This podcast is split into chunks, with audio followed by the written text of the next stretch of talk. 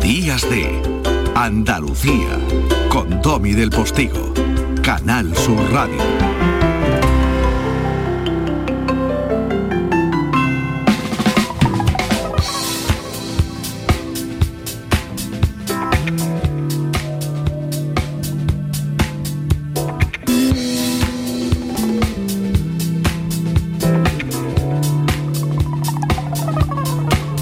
Conexión inmediata cuando casi son las 15 de la mañana con Canal Fiesta Radio, el pelotazo de emisora hermana tremendamente musical del grupo de emisoras de la Radio Televisión Andaluza. Y un abrazo, el que siempre me da, y yo le devuelvo con muchas ganas mi compañero José Antonio Domínguez, que tiene a un pedazo de crack nominado por la banda sonora o la canción y la banda sonora de dos de las películas que van a representar al cine andaluz mañana en esa gala que retransmitirá Canal Sur Televisión en directo desde el Teatro Cervantes de Málaga a partir de las 9, 9 y media de la noche de esos primeros premios Carmen del cine andaluz. Hola, ¿qué tal, Domi? Muy buenos días. Hablando de cine, en un programa de cine, la gala de entrega de los premios Carmen que veremos mañana en Canal Sur Televisión desde el Teatro Cervantes de Málaga. Hoy te quiero hablar de Ricky Rivera porque el artista opta a tres premios Carmen por la película Sevillanas de Brooklyn, por la música original y también por la mejor canción original por el tema Operación Camarón junto a Violeta Arriaza. Hoy Ricky Rivera pasa por aquí por Días de, de Andalucía. Hola Ricky, buenos días. Querido Domínguez y querido Domi del Postigo, esto es maravilloso. Un placer intervenir aquí con vosotros en vuestro programa Días de, de Andalucía. Estoy que no quepo, no quepo en mí de alegría, de, bueno, de satisfacción, de ver que, que un trabajo que, bueno, que se estado realizando desde, estos últimos 3-4 años con el cine ha dado este fruto. Estoy nominado por la banda sonora, por la música original para Sevillanas de Brooklyn y Operación Camarón, que son dos comedias, bueno, en las que he aprendido muchísimo y la que me lo, me increíble. Eh, de Carlos Terón, Operación Camarón, y de Vicente Villanueva, Sevillanas de Brooklyn. Y también estoy nominado por la canción Chico Perfecto de Operación Camarón a Mejor Canción Original junto a Violeta Arriaza que la compusimos juntos. Entonces, bueno, esto es, como os he dicho, un subidón increíble porque ya tener doble nominación, tener triple nominación ya me parece un premiazo, aunque suena tópico, pero me parece un premiazo porque que haya una serie de personas, que haya un colectivo de personas que, hayan decidido crear unos premios nuevos, frescos, con ganas, con ilusión, para darle ese sitio a gente, bueno, no solo a gente a la, que somos más nuevos, sino a gente que lleva toda la vida, a grandes cineastas, a la calidad de cine que hay en Andalucía, que se hace un cine que de alguna manera, bueno, de una gran manera ha influido siempre en el cine español y ha estado siempre ahí eh, dando grandes películas, grandes actores, grandes profesionales, grandes directores, gente, bueno, técnicos de todo. Hay un equipo brutal en Andalucía. Yo he conocido a muchos en estas dos producciones y estoy alucinando. Así que os mando un fuerte abrazo y espero el domingo yo espero llevarme algo, pero bueno, si no, ya todo el premio va conmigo dentro. Fuerte abrazo, os quiero mucho. Mucha suerte a Ricky Rivera, a Violeta Arriaza y también a Estrella Morente y Fernando Vacas, a Jesús Calderón y Zenobia Fernández, a Chelo Soto, a David Miralles. Música de cine en un programa de cine Días de de Andalucía. Domi, que tengas un buen día. Aquí Miguel Poveda y El Mundo al Revés, la banda sonora de la película Sevillanas de Brooklyn. Igualmente para ti, querido. Qué bien traído, José Antonio. Mañana hablaremos precisamente de esas canciones nominadas y hablaremos de las cuatro películas que pueden llevarse el primer premio Carmen del cine andaluz a mejor película. Y tendremos protagonista, ¿eh? Tendremos protagonista en directo y os va a gustar. Míranos qué bien, aquí desde el se ve todo y el cine no solo narra historias inventadas, ni solo comedias, ni películas de superhéroes, ni de guerras de galaxias. A veces también se fija en la realidad, en las estadísticas que nos sobrecogen y que nos tienen a nosotros detrás no como meros números, sino como personas sufrientes. El cine a veces también se fija en cosas que nunca queremos mirar ni decir, por ejemplo en la radio. El cine a veces, igual que la literatura valiente, se fija en por qué chavales de 12, 13, 8, 9, 15, 16 años piensan en la muerte.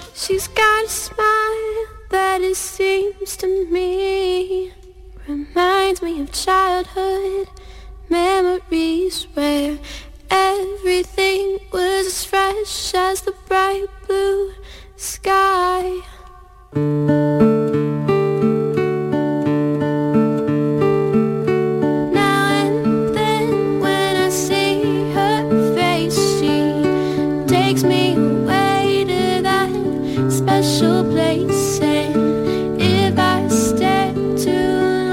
Literatura, cine, realidad. Este, esta versión de Sweet Child of Mine es de una película de la banda sonora de Capitán Fantastic. Aunque quizás te suene más la canción en la voz de los Guns N' Roses. Pero bueno, en todo caso, Pedro Ramos, que es quien las ha elegido, la ha utilizado en cierto modo como banda sonora para escribir la historia de David. O la historia de David y Zoe, su hermana Zoe, aunque esté en Berlín y solo se pueda eh, relacionar con él eh, fundamentalmente a través de mensajes, ¿no? De móvil o de... En eso se ha basado Pedro Ramos, que mucho sabe de héroes y de otros títulos que ya le han reportado un nombre dentro de la literatura, no solo infantil y juvenil. Cuando ha escrito un Ewok en el jardín, el Ewok lo ve uno de los personajes que presuntamente parece que está loco pero que es fundamental en la vida de ese chico, que probablemente gracias a conocer a ese loco o a conocer a un gato que rula por la fábrica de cemento de una ciudad andaluza, o a las comunicaciones permanentes de su hermana que sí se preocupa de él y que además es el único vínculo del lector con lo que a David le va pasando porque no vemos las respuestas de David a ese rosario de mensajes que le manda su hermana, lo que nos va inquietando hasta que por fin David habla.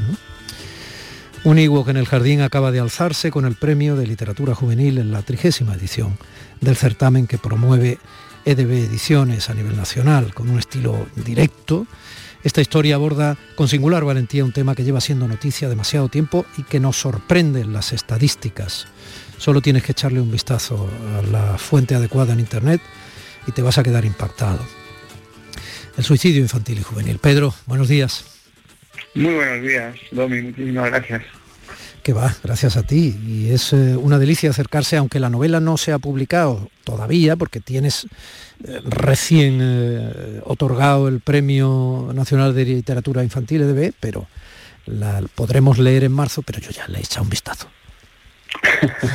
y veo que, vamos, te la has aprendido muy bien, casi mejor que yo, muchísimas gracias. No, casi mejor que tú en absoluto, pero le he echado, le un vistazo. Y de antemano me ha, me ha gustado mucho la elección de un tema como este, eh, que creo que es justamente premiado y también me parece valiente por parte de EDB Ediciones hacerlo, ¿no? ¿Cómo puede pensar un niño que está empezando a vivir con fuerza en dejar de hacerlo? Pues porque sufre, sufre, le duele y piensa que no hay otra salida. Considera que la única escapatoria es poner fin a, su vida. Entonces, pues tenemos que trabajar con, con, esas emociones, con esas sensaciones, para que vean siempre la luz al final del túnel, para que salgan de la cama, salgan de la habitación y estén seguros de que pueden encontrar un higo en el jardín. Fíjate, que anteayer le leía a Alfonso Vázquez, que es un magnífico periodista andaluz, aparte de una gran persona, un caso muy concreto, yo voy a eludir algún, algún, algún dato concreto de, de, su información, ¿no? que ocurría en Andalucía. El nombre ficticio de la chica es María, ¿vale? Tiene la edad más o menos de David en tu novela y su pesadilla comenzó a los 11 años. Esto está publicado anteayer, ¿vale? En la opinión por un bulo que se había extendido en clase. Fíjate la tontería, en el primer año de, un instituto de Andalucía, ¿vale? Entonces, eh, dice la propia María, que no se llama María, un día sentí que todos me miraban en clase, cuchicheaban y no querían sentarse conmigo. Preferían que el profesor les expulsara de clase a sentarse conmigo. Cuando la situación se prolongó, esta chiquilla supo que sencillamente la señalaban por tener supuestamente piojos. Fíjate la tontería que se convierte en un elemento dramático, real, de separación, de distinción, de etiqueta, de eh, minusvaloración, etcétera, ¿no? del otro.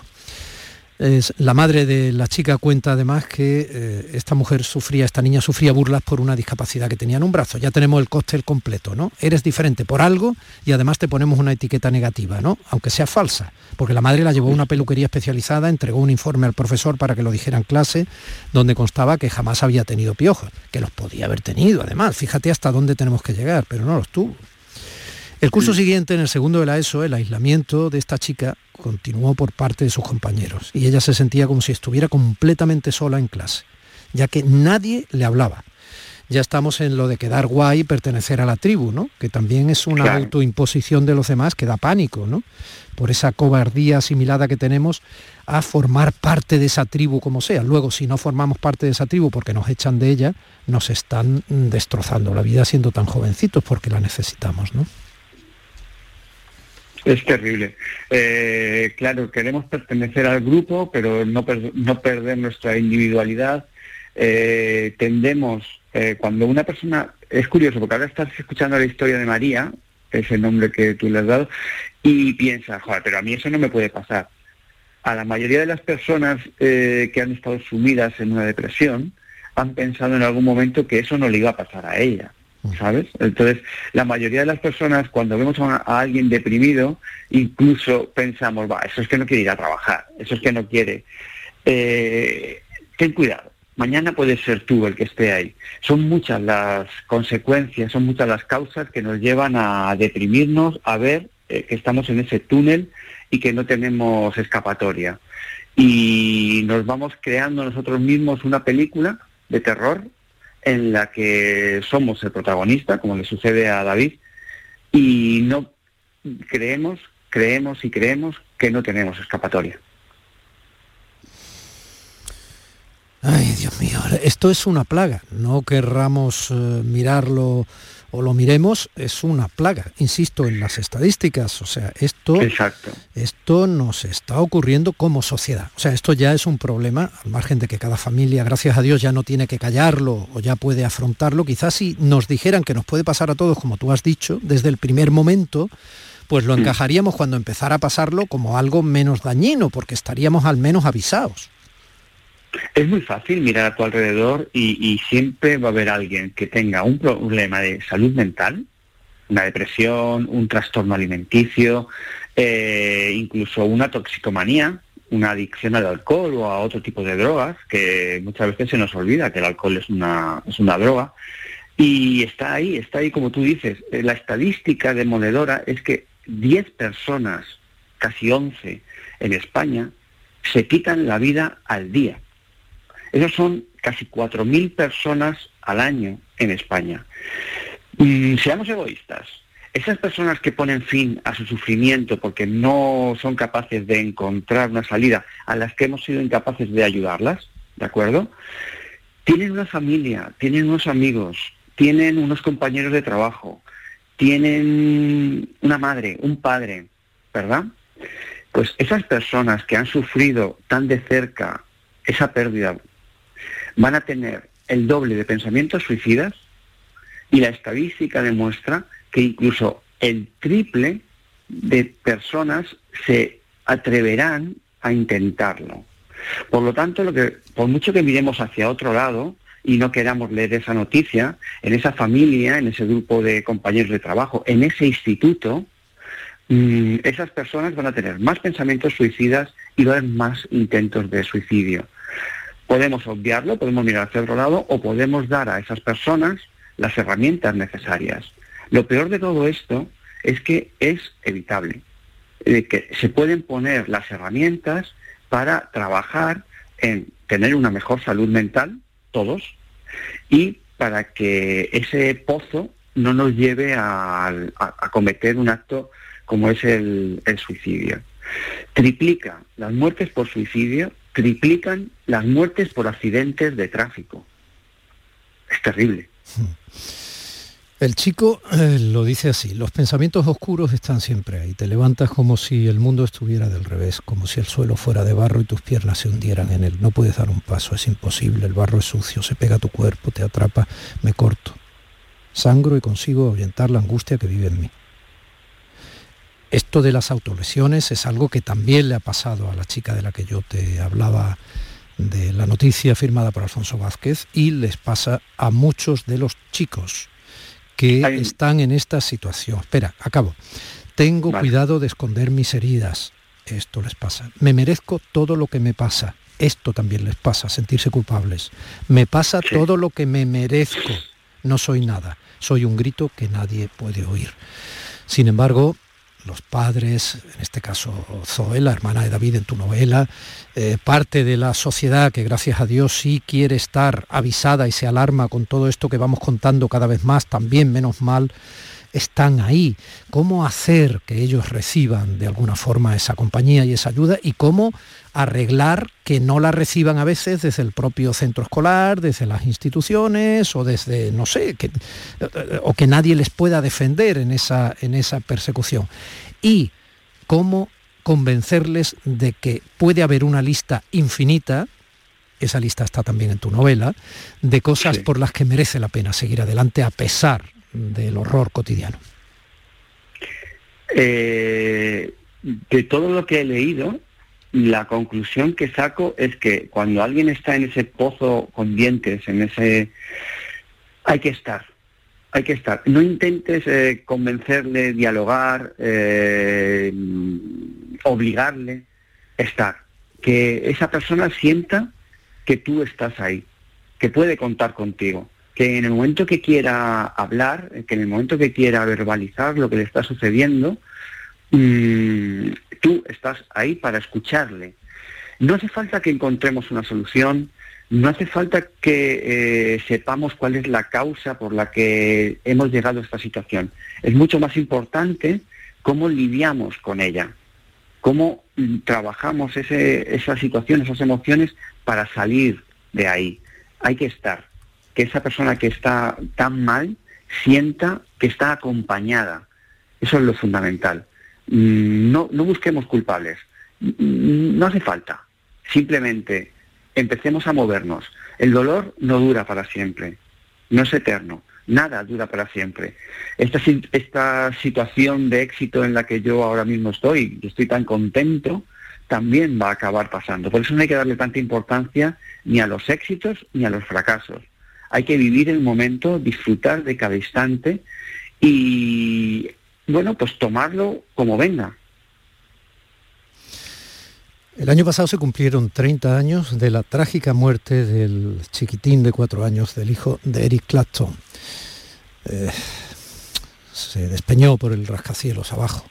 Eh, eso dio lugar a esta hermosísima y triste canción.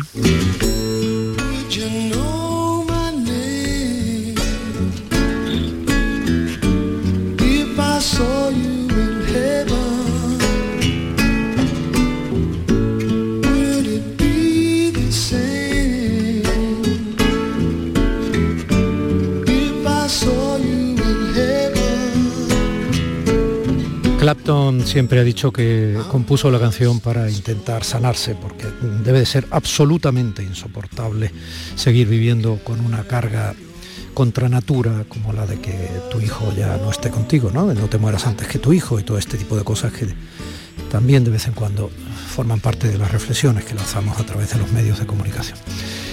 Mm, has elegido también este Tears of Heaven estas lágrimas del cielo, ¿no? como parte de esa banda sonora para construir eh, tu Ewok en el jardín. Sí, eh, es muy importante, es un momento muy importante de, la escritura de cualquier proyecto mío, el, elegir las canciones que me acompañaran durante ese tiempo.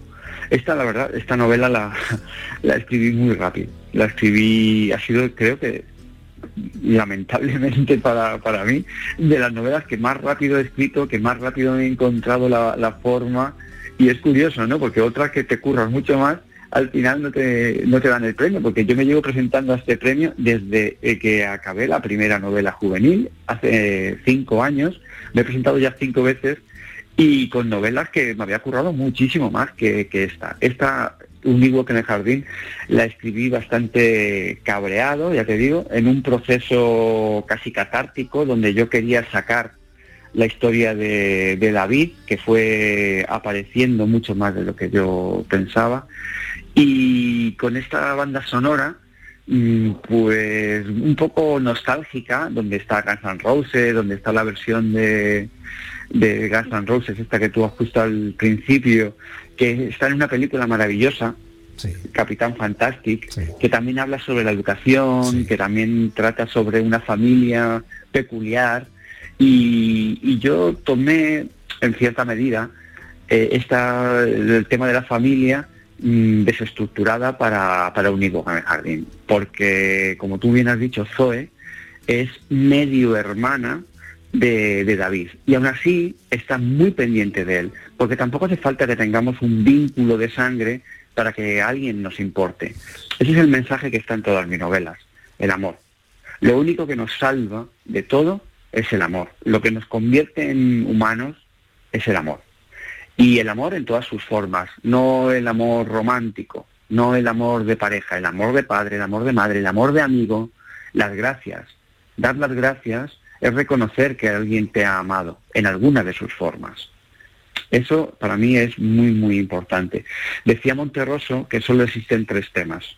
El amor, la muerte y las moscas. Pero las moscas quedan como para los intelectuales, ¿verdad? Eh, para los mortales como yo es el amor. Y de la muerte, de lo inevitable, pues prefiero no hablar. Eh, si he hablado alguna vez de ello, por necesidades del guion, no me queda más remedio. Pero siempre, siempre el mensaje que hay en todas mis novelas es el amor. Mm, eh, ya te digo, en cualquiera de sus formas. Desde la playa de los cristales, hace cinco años, cuando yo me presenté sin tener nada publicado en juvenil, con dos novelas adultas, y me presenté al premio de DB porque me dijeron, oye, no, no, preséntate, que allí lo leen, que lo leen. Vaya que sí lo leen, porque eh, alguien me acabó llamando y me dijo, oye, mira, no, no has estado ni en la final, no eres, no vas a ganar, pero hemos leído este libro y nos interesa. ¿te gustaría publicarlo con nosotros, con la editorial de? Y allá que fui. Y empezó una aventura maravillosa que fíjate dónde, dónde me ha llevado. Bueno, pues te ha llevado a llevarte el Premio Nacional de Literatura Juvenil en esta trigésima edición del certamen que promueve EDB Ediciones, mi querido desde ya Pedro Ramos, escritor multidisciplinar, diría yo, afincado en, en nuestra Andalucía desde hace ya años. Un igual en el jardín es ese recordatorio de que pese a las enormes dificultades que muchos chavales sienten, pese a los sabotajes que la mente te hace cuando respondes de manera inadecuada a esas dificultades, eh, la tristeza, el autocastigo, incluso la idea del suicidio, siempre hay una salida, una mano amiga, alguien con, con quien hablar de ello. Una hermana que se llama Zoe. Eh, un tipo que parece que está loco, una gata. La veterinaria, la veterinaria. La veterinaria, bueno, es que la gata está vinculada, la veterinaria es muy importante. Hay, hay una enorme lista para salir con fuerza a vivir. Un abrazo grande, estamos pendientes de la salida de tu novela. Muchísimas gracias, de verdad, me ha hecho muchísima ilusión estar aquí contigo. Igualmente, Pedro, gracias. Sweet Child O' Mine, dulce niño mío.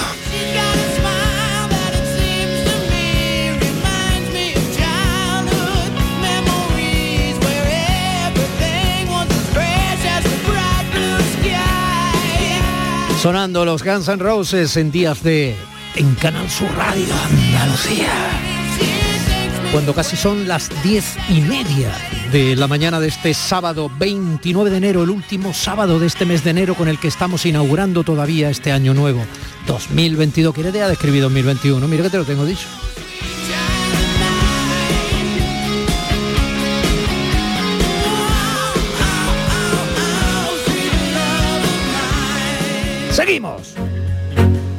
De Andalucía con Tommy del Postigo. Canal Sur Radio. La vida es como un libro y cada capítulo es una nueva oportunidad de empezar de cero y vivir algo que nunca hubieras imaginado. Sea cual sea tu próximo capítulo, lo importante es que lo hagas realidad. Porque dentro de una vida y muchas vidas, ahora en Cofidis te ofrecemos un nuevo préstamo personal de hasta 60.000 euros. Entra en cofidis.es y cuenta con nosotros. Andalucía, verde, sostenible y circular. Nuevos retos medioambientales, tecnológicos, económicos y sociales con el nuevo Proyecto de Ley de Economía Circular de Andalucía. Únete a la Revolución Verde. Consejería de Agricultura, Ganadería, Pesca y Desarrollo Sostenible. Junta de Andalucía. En cofidis.es puedes solicitar cómodamente hasta 60.000 euros, 100% online y sin cambiar de banco. Cofidis, cuenta con nosotros. Sevilla. Canal Sur Radio. Vente a Dimarsa, ponte en mis manos y dile chao, dile chao, dile chao, chao, chao, empieza ya tu autoconsumo, nuestro petróleo es el sol. Di que sí, únete al cambio, dimarsa.es. Es el momento de disfrutar de las rebajas del Centro Comercial Los Alcores. Ven y descubre las mejores ofertas en moda, complementos, hogar, ocio y restauración. Y pasa un momento inolvidable. Ven a visitarnos en Autovía A92 Salida 7, Alcalá de Guadaira, Centro Comercial Los Alcores. Mucho donde disfrutar.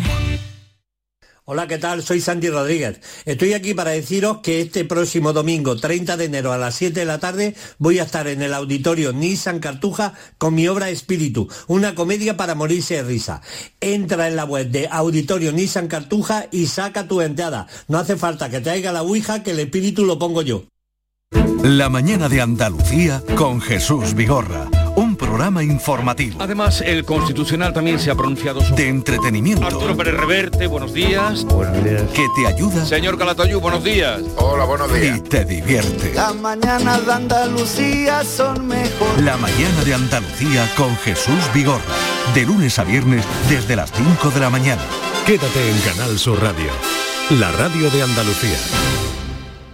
Vete a dormir con una sonrisa, con el show del comandante Lara. El humor más travieso, los invitados más divertidos, las mejores versiones musicales de Calambres. El show del comandante Lara, los domingos en la medianoche después del deporte. Quédate en Canal Sur Radio, la radio de Andalucía. Días de Andalucía, con Domi del Postigo, Canal Sur Radio. Qué cosas tan bonitas nos descubre Elvira, eh, acudiendo una y otra vez a la historia, pero no siempre se hace la historia viva, se hace carne y en este caso se hace voz.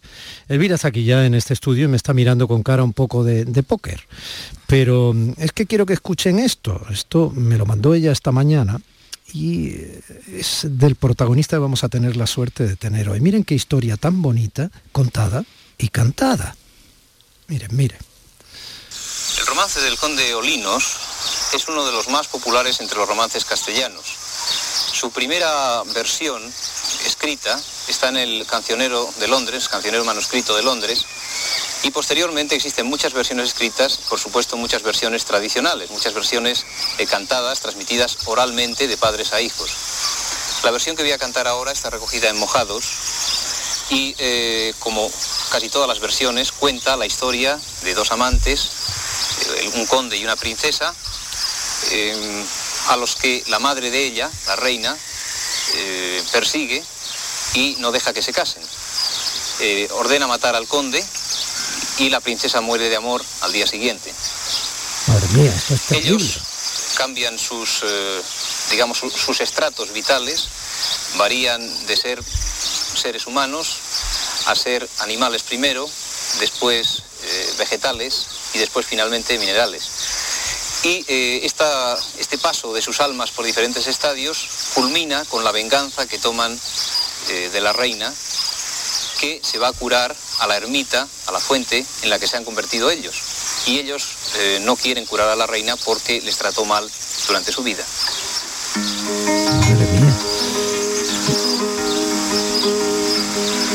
Madrugaba el conde Olinos, mañanita de San Juan. Joaquín, te estoy viendo en, en YouTube y estás eh, en un entorno en un entorno rural entre arboledas y subtitulado por letras que creo que son chinas. O sea, son japonesas. japonesas, perdona mi ignorancia. O sea, esto parece una película, no sé, una, una especie de... eh, yo qué sé, es... Bueno, te vamos a presentar. Historia, ni blanca ni negra.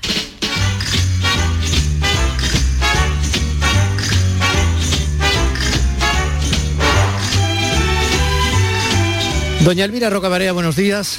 Hola, muy buenos días, Domi, y eh, buenos días, Joaquín Díaz, que nos honra hoy con su presencia en este programa. Joaquín Díaz es una de las personas que más saben de la tradición oral y de los romances en España. Muchísimas gracias, Joaquín, y bienvenido. O Sí, sea, Joaquín, que lo que estábamos oyendo en tu voz es un romance nuestro. Sí, sí, un Pero si romance parece una película de Miyazaki. el amor existe en todas partes y en todos los tiempos. ¿eh? Eh, Lo que pasa es que en este caso el amor, eh, como decía Francisco Pino, el poeta, el poeta vallesoletano, nunca te diré adiós mientras yo viva. El amor existe siempre y es dificilísimo de matar. ¿Cómo tropieza Joaquín Díaz con los romances y la tradición oral o cómo tropieza la tradición oral con Joaquín Díaz? Y después vamos a explicar un poco qué son los romances. Pero vamos al tropezón, porque todo en la vida, todo lo importante procede de un tropezón. un tropezón cualquiera da en la vida. Sí, sí. Eh, yo tropiezo con los romances pues a través de una persona a la que escucho con, no sé con 10 años. María pues, Barrio. No, cantar el, el romance de del eh, San Antonio y los pajaritos y ahí me enamoro de- del género y me enamoro de, de- de todas estas historias contadas eh, tan bien, tan bien y- y de una forma tan concisa. ¿Qué es un romance? Vamos a intentar explicarlo para las nuevas generaciones que probablemente ya no van a tener posibilidad de encontronazo ninguno. Hombre, espero que sí. Eh, siempre hay una abuela caritativa que, suelta algún verso de, esos romances. Los romances será, eh, es un género mm, que está generalmente compuesto por esos eh, versos de ocho sílabas en el que dice tanta gente que hablábamos los españoles y cuentan una historia. Es así de sencillo. Cuentan una historia breve, digamos, el romance es un poema que nos cuenta una historia que está como quinta esenciada, ¿no? O sea, está como exprimida a sus, a sus, en sus líneas básicas y más, eh, y más eh, concisas y perfectas. Hasta, el romance es como un canto rodado, ¿no? Concisas, la del Conde Olinos, por ejemplo, daba para una película de cuatro horas, ¿eh? Seguramente sí. Lo que pasa es que mm, eh, el tiempo y muchas veces el olvido también de la gente, porque no, todos tenemos eh, buenísima memoria, pues va haciendo que queden solamente los elementos esenciales de esa historia. Con lo cual pues se va, se va simplificando y se va eh, mejorando y poniéndose, digamos, eh, a disposición de todo el mundo que quiera usarlo. El interés por, la, por los romances y por la tradición oral primeramente se plasmó en la creación del Centro Etnográfico en, Urueña, que luego se transformó en la Fundación Joaquín Díaz, que todavía existe, pero esto empieza en los años 70 y, y- y probablemente antes, con un interés que la música folk, ahora también casi hay que explicar lo que era la música folk, tiene por eh, las canciones que forman parte de la tradición oral, por la recuperación de esas eh, cosas que los chiquillos cantaban y las abuelas, etcétera, etcétera, ¿no? Y eh, ahí tiene un libro que se llama Música Pop, Música Folk, que es un título que casi resulta crítico y misterioso hoy día. ¿Qué, ¿qué es esto de música pop y música folk? Pues fue dentro de una colección que sacó Radio Televisión Española, eh, uno de los títulos que nos ofrecieron a José María Íñigo y a mí para explicar a los jóvenes de nuestra época lo que era la música folk y la música pop. Y lo, en fin, lo tratamos de hacer cada uno a nuestra manera y quedó ese libro. Después ha hecho trabajos de investigación realmente colosales, como el catálogo folclórico de la provincia de Valladolid, cinco tomos, y luego eh, un, seme- trabajos semejantes en Valencia.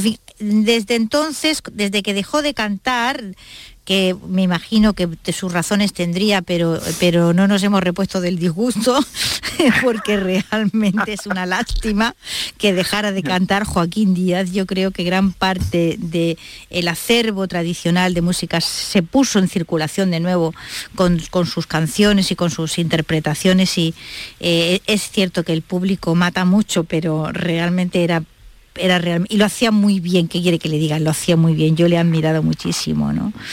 Eh, y entonces ha hecho a partir de ahí trabajo de, pues digamos lo que se llama trabajo de campo, de recogida, de, grabaciones, de trabajo de investigación, fundamentalmente centrado en el romancero, pero no solo en el romancero, sobre esto tiene docenas de publicaciones, guía de los romances, música de los romances, etcétera, etcétera, también coplas de ciego y de cordel, eh, y otras formas de tradición oral, como, como las canciones de los chiquillos, etcétera, etcétera. ¿no? Yo voy con una bulla porque quiero llegar a un sitio, y ese sitio es el flamenco.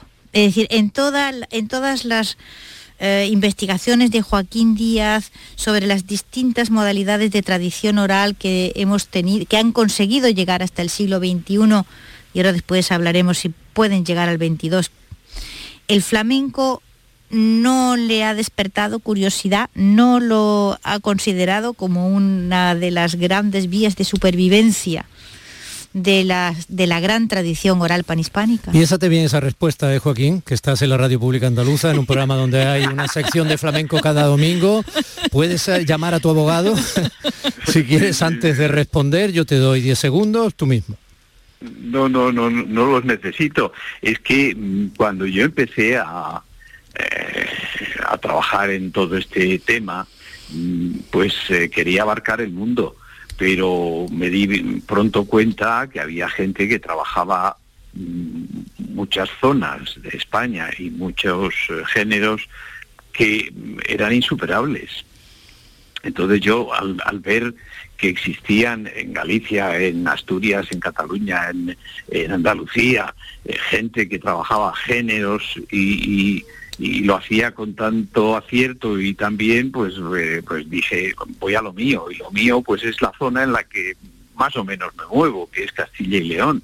Eh, lo que pasa es que a lo mejor he tocado algún temita eh, de pasada y eso me salva y, me, y hace que me consideren un, un folclorista español no pero bueno en fin bueno, un día, un día que, me pase yo por, por Urueña, hablamos del flamenco y hablamos de la pervivencia de, del romancero, fundamentalmente el ciclo Bernardo del Carpio y... pero, claro, efectivamente, y conozco pues cosas que ha hecho Suárez, cosas sí, sí, sí.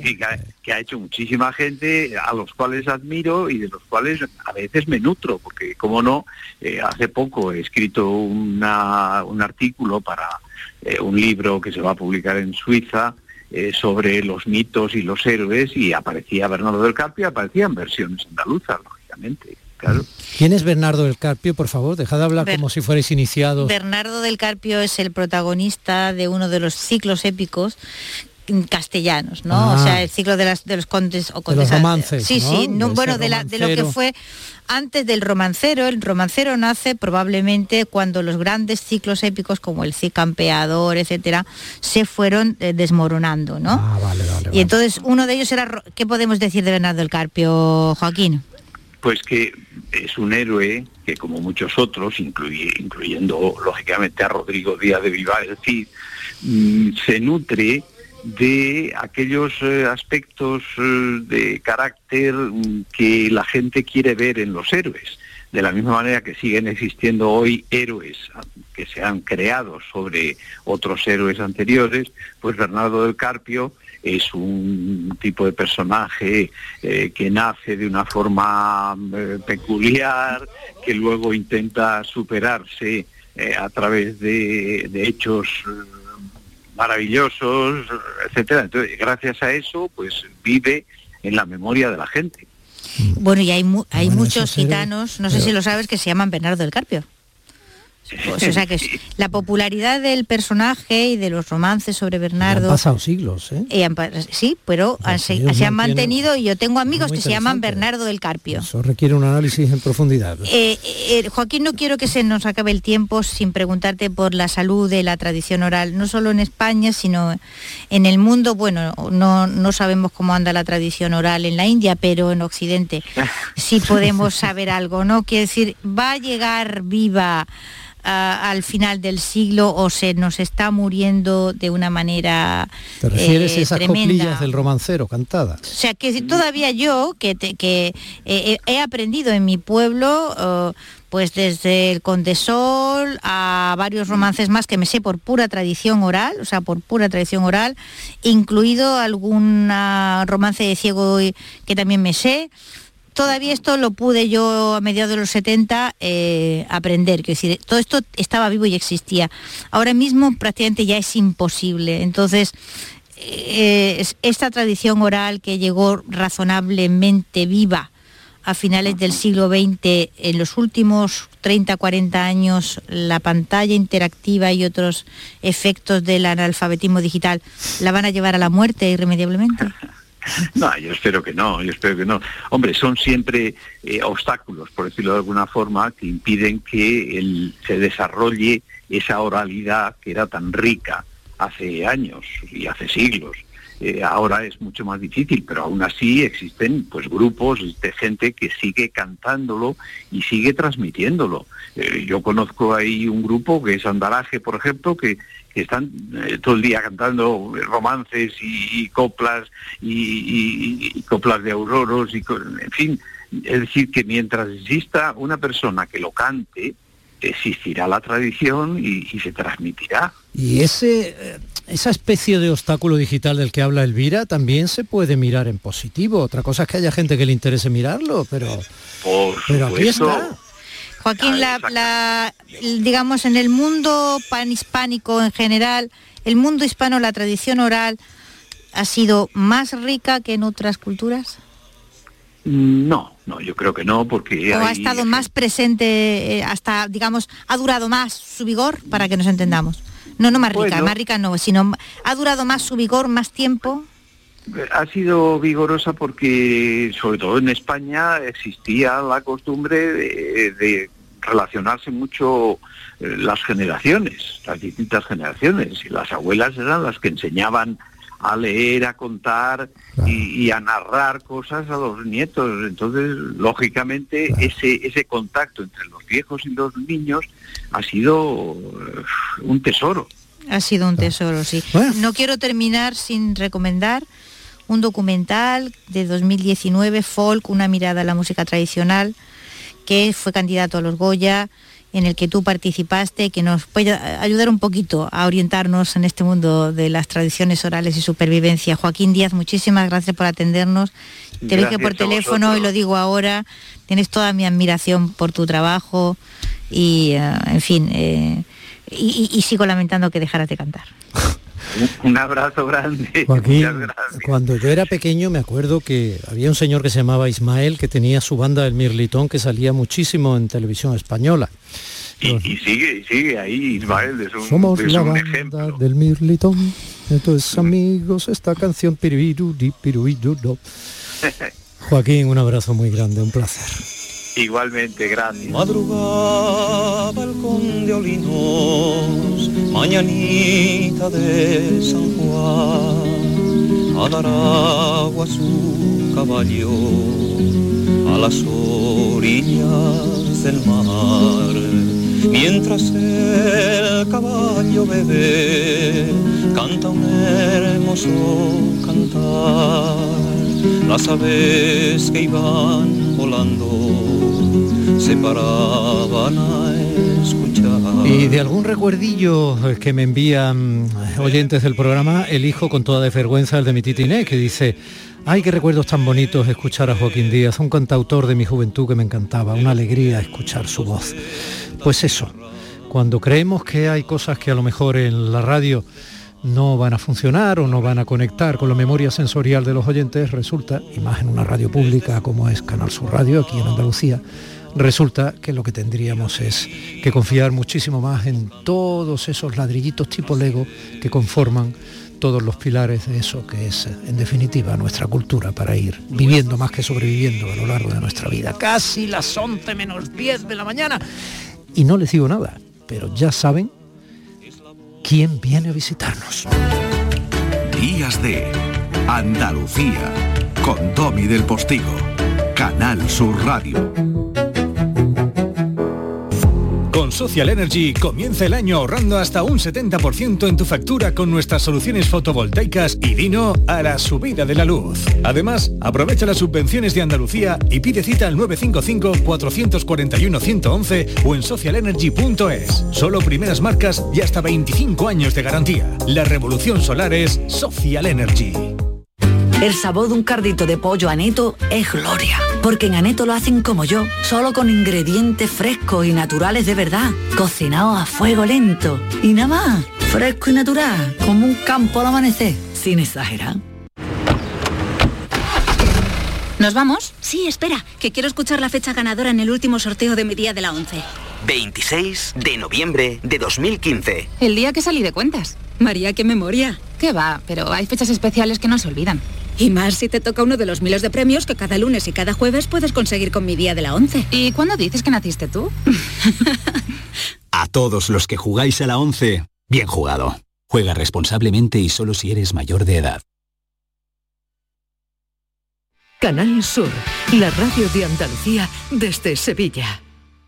¿Te está afectando la subida de la luz? Claro que sí. Por eso en Insolac Renovables instalamos paneles fotovoltaicos de autoconsumo con los que podrás generar tu propia electricidad. Y ahora, con la subvención del 40% de la Agencia Andaluza de la Energía, lo tienes mucho más fácil. Entra en insolacrenovables.com e infórmate de las ventajas que tiene el autoconsumo. Insolac, expertos en energías renovables desde 2005. Es el momento de disfrutar de las rebajas del Centro Comercial Los Alcores. Ven y descubre las mejores ofertas en moda, complementos, hogar, ocio y restauración. Y pasa un momento inolvidable. Ven a visitarnos en Autovía A92 Salida 7, Alcalá de Guadaira, Centro Comercial Los Alcores. Mucho donde disfrutar. Canal Sur Radio te lleva a la ceremonia de entrega de los premios Carmen de la Academia del Cine de Andalucía en el Teatro Cervantes de Málaga. Este domingo en directo desde las 9 de la noche con Antonio Catoni. Quédate en Canal Sur Radio, la radio de Andalucía. Días de Andalucía con Domi del Postigo, Canal Sur Radio.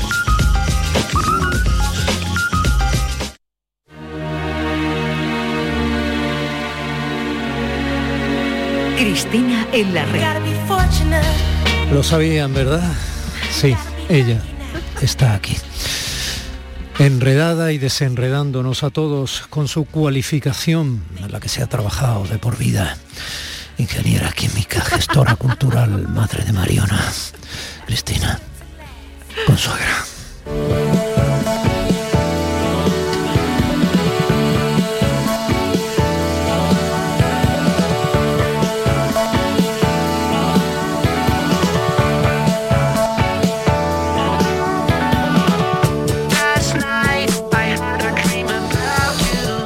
Digital Love. Incluso el amor puede estar ya digitalizado y no digamos dactilarizado, que cada dos por tres sale un político diciendo ha sido digital a dedo. No, no, digital es de número, es de- no es, eso es dactilar, ¿no? Yo creo que digital es la palabra más manoseada desde A que, dedos, sí. de- vamos, desde que el 14 de marzo de 2020 nos dijeron, venga, todos para casa. Creo que nunca antes nos habíamos familiarizado, por desgracia, con el término de la palabra digital y con la cultura digital, ¿no? Y el otro día que estábamos tú y yo ahí hablando, enredándonos, desenredándonos. La verdad eh, es que tu planteamiento fue brillante. Yo me quedé sorprendido, claro. Pero fue así. Pues es así, es. así. Bueno, entre el entusiasmo, la tristeza y cierta melancolía de las personas que éramos antes de 14 de marzo de 2020. Eh, Bueno, traigo mucho, sé que ya, sé que no me va a dar tiempo, me meteré en todos los jardines posibles, me perderé yo misma.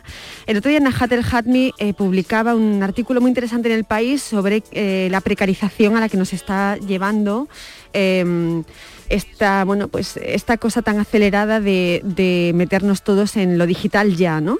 Olvidar que somos seres que necesitan de lo físico, de lo tangible, que necesitan un mundo sólido y meternos de cabeza seas eh, de donde seas, venga de donde vengas y procedas de la generación que procedas en un mundo digital que a todas luces sabemos que no está funcionando, que nos hace terriblemente infelices y lo más grave que no se está tratando con, se está tratando con la importancia o trascendencia que debiera que es que nos está machacando el coco y el ánimo literalmente, ¿no? Está bien, expresiones como machacando el coco no suelen ser habituales en tu dicción, pero me alegra, ¿A que lo prefieres? Me alegra mucho, sí, sí, porque lo simplificas sea, ¿eh? y, Muy bien, y, a ¿no? veces, Eh, sí, sí, a veces ese desa- desjardinamiento tuyo me, me ha parecido muy feliz.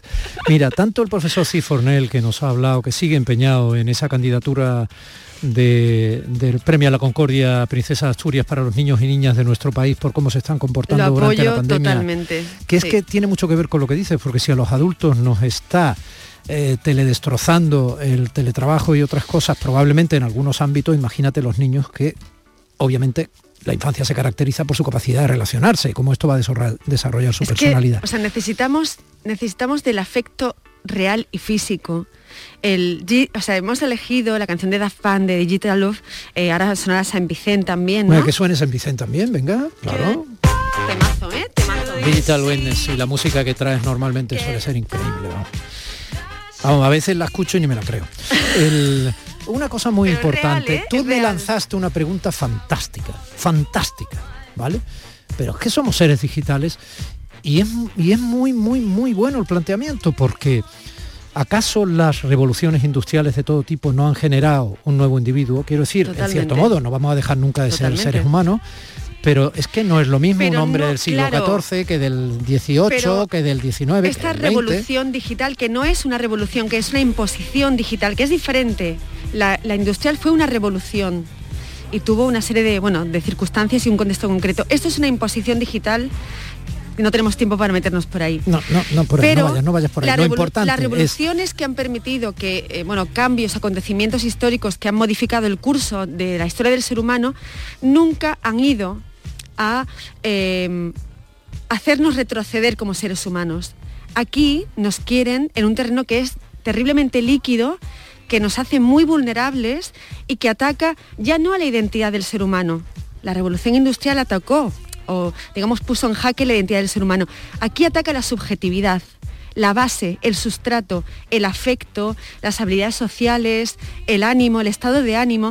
No es normal que la gente esté tan sumida en la tristeza y en un estado de vulnerabilidad que nos hace eh, tan frágiles, ¿no? Y el otro día te nombraba Remedios Zafra, que siempre, siempre recomiendo ante para que la gente una mujer que no es nada triste. en absoluto, que es pura luz, aunque lo que cuenta es muy demoledor, ¿no? Y muy tremendo. Pero eh, el problema que tenemos encima es que no, no estamos hablando, estamos obviamente con dos urgencias, la sanitaria y la económica. Pero es que la otra la tenemos encima desde hace muchísimos meses y no se está tratando con la trascendencia eh, que requiere. Hablabas de los niños. El otro día comentaba, eh, ayer concretamente, eh, la película Encanto, que la recomiendo, que es una película deliciosa. Y no sé qué otra película infantil reciente que vi con Mariona. eh, eh, además, con la mirada del niño es muy interesante porque resuelven el conflicto, el desenlace, apelando a las relaciones físicas entre las personas. Es decir, esto, de aquí solamente salimos todos juntos, con pasión, con entusiasmo y siendo conscientes de que somos humanos cuando estamos con el otro. Ese es el problema de la pantalla. Tú no estás con el otro cuando estás en una pantalla, estás con una pantalla. Y con esto no quiero parecer que defiendo exclusivamente un mundo analógico, no. Pero no olvidemos que no somos seres digitales. No lo somos y no lo vamos a ser en la vida. En- bueno, Ojalá. obviamente. Fíjate, el otro día no sé con quién, no lo sé, Cris, no lo sé. O sea, te suelo dar datos, pero hoy estoy fatal. Pero le, le dejé algo muy claro cuando hablábamos de cómo estaba afectando la personalidad de la gente la búsqueda de like, ¿no? Permanente, ¿no? La búsqueda Claro, de- la- del aplausito La sobreexposición, la No, pornografía del claro, yo. no queremos a los otros, queremos su aplauso. En eso está desembocando. Solo queremos el aplauso, solo queremos la atención, solo queremos claro, el pinchacito, solo queremos entrar en ese momento que nos... Solamente nos queremos a uno. Ese es el problema.